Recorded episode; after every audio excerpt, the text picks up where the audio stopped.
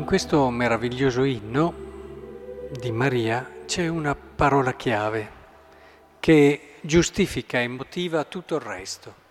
Ed è proprio qui che io vorrei fermarmi oggi, perché se oggi veneriamo la Madonna nella sua bellezza, nella sua grandezza, nella sua unicità, non possiamo arrivare a comprendere quanto è grande lei se non partiamo da questa chiave, che è ciò che ha reso possibile tutto, che ha reso possibile tutto.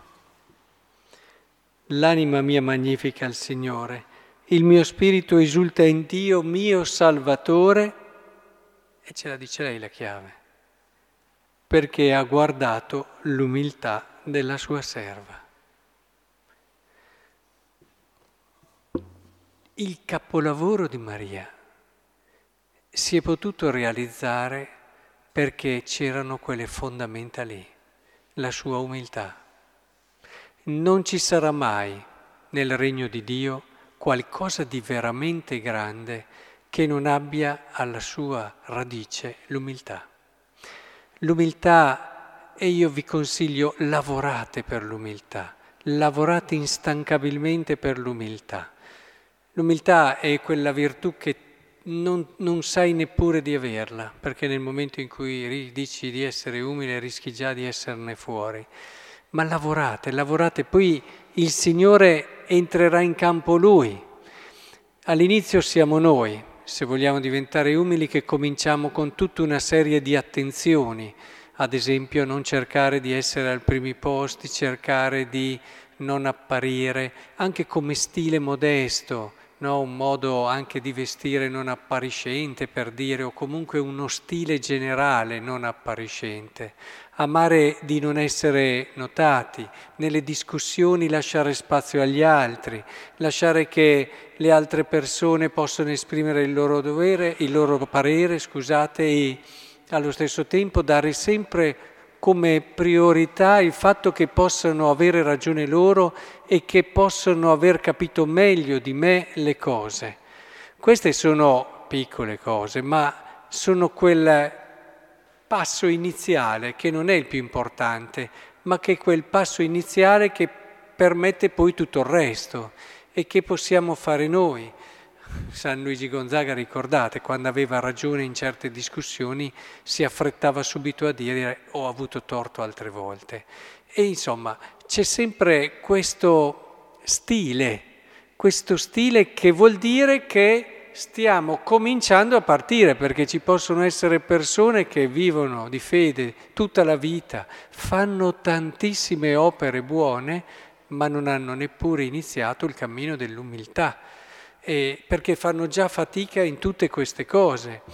E, e allora ricordate San Giovanni Crisostomo cosa diceva, che Dio se ne fa poco, tan, poco di tante opere buone se non c'è l'umiltà. Diceva che un carro trascinato, pieno di opere buone, ma trascinato non dall'umiltà, ma dall'orgoglio, eh, non ha un grosso valore davanti a Dio. Ha molto più valore un carro con poche opere ma trascinato dall'umiltà. Quindi questo è il primo passo fondamentale per cominciare quel cammino essenziale, perché a volte si crede di aver fatto tanto bene per la Chiesa, ma poi quando arriviamo là e vediamo le cose davvero come sono, ci accorgeremo che tutte le cose che abbiamo fatto si riducono a nulla se non c'è stata l'umiltà o comunque a poco. Per questo è importantissimo lavorare su questo, dare quei fondamenti, perché dopo che abbiamo fatto queste cose cercando di impegnarci, è, così bello, pensate, rapportarsi agli altri avendo la gioia che davvero gli altri possano dirla meglio di noi, possono capire meglio di noi, possano avere più doni di noi, essere contenti quando riescono a far meglio le cose questo dà una libertà interiore straordinaria, una serenità di cuore, una capacità di vedere le cose con lucidità e con verità, perché dovete sapere che quando non c'è l'umiltà non abbiamo gli occhi liberi per vedere, non riusciamo neppure a vedere. E allora anche quando abbiamo qualcosa davanti di evidente non lo riconosciamo, non lo vediamo. Dobbiamo sempre vedere, eh, ma siamo sinceri e noi, però vediamo quello che non va. Ma sempre vediamo quello che... e dobbiamo sempre mettere qualcosa che non va. Ma perché è una difesa, non abbiamo la lucidità, la forza, la libertà per vedere ciò che è bello, perché non siamo noi. È lì il problema. E se siamo noi, beh, insomma, allora, ma quando non siamo noi? Quindi quello che vorrei che capissimo è che questo primo passo è fondamentale, impegnarsi. Poi vi accorgerete di una cosa, che anche questo lavoro che facciamo non è sufficiente. Anzi, è un buon avvio, ma dopo entra in campo Dio. E nell'umiltà la parte passiva è la più importante. Dopo entra in campo Dio, se vede che c'è buona volontà, che davvero stiamo cercando di crescere in questa virtù, ecco che prende in mano Lui il gioco e quando comincia a lavorare Dio, Lui sa dove toccare e cominciamo davvero a fare dei progressi meravigliosi e nei modi che meno ci aspetteremmo, perché eh, quando a volte noi ci impegniamo nella prima fase, non andiamo a toccare certe cose che sono magari le più importanti, ma perché è fisiologico, è così. Dopo ci pensa lui e le umiliazioni diventano eh, le benedizioni più grandi che il Signore ci fa. E arriviamo davvero a ringraziarlo per questo, quell'altra umiliazione che lui ha permesso e queste ci danno davvero la possibilità di fare dei passi avanti meravigliosi nel campo della grazia e soprattutto ci liberano il cuore. Vedete, l'orgoglioso che molto spesso infastidisce, infastidisce perché c'è sempre lui, perché tende a vedere negli altri sempre quello che non va, perché alla fine è anche un po' arrogante, però io, io ho imparato a vederlo in modo molto diverso, il Vangelo ci insegna a vederlo in modo molto diverso. È vero, può sul momento infastidirti, ma a me fa molta tenerezza. A me fa molta tenerezza, io capisco che, perché è una persona che in fondo è, non è per niente libera, è una persona che deve sempre dimostrare qualche cosa. Guardate che è una bella croce, eh?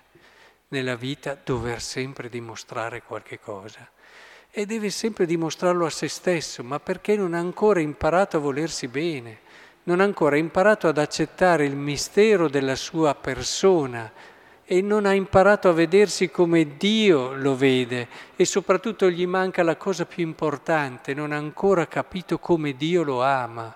Può dirlo tante volte, ma non l'ha capito, non l'ha capito. Quando uno fa l'esperienza dell'amore di Dio, quella vera, e sa che là all'ultimo posto Dio lo ama, lui ci corre all'ultimo posto. Non è un problema quello, anzi, quando uno fa l'esperienza dell'amore di Dio, quello vero, che è la cosa più grande che si possa fare come esperienza su questa terra, non è più preoccupato di difendere questo o quell'altra cosa, ha già tutto. E quindi vive con una libertà molto più grande con una semplicità, con un amore per se stesso vero, vero.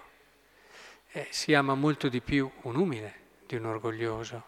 Per questo eh, l'orgoglioso ci fa tenerezza, è vero, l'orgoglio, dell'orgoglio siamo impastati, muore un quarto d'ora dopo di noi, ci diceva San Francesco di Sale, ma eh, si può fare in questo un percorso veramente liberante e l'umiltà apre alle cose più grandi. Tutto quello che le leggete, che pregate nel Magnificat è possibile perché c'è stata questa chiave. Del resto il demonio diceva, io anche tutte le grazie che ha avuto la Madonna, ma io me ne faccio un baffo. L'unica cosa dove mi fermo e non posso fare niente è stata la sua umiltà.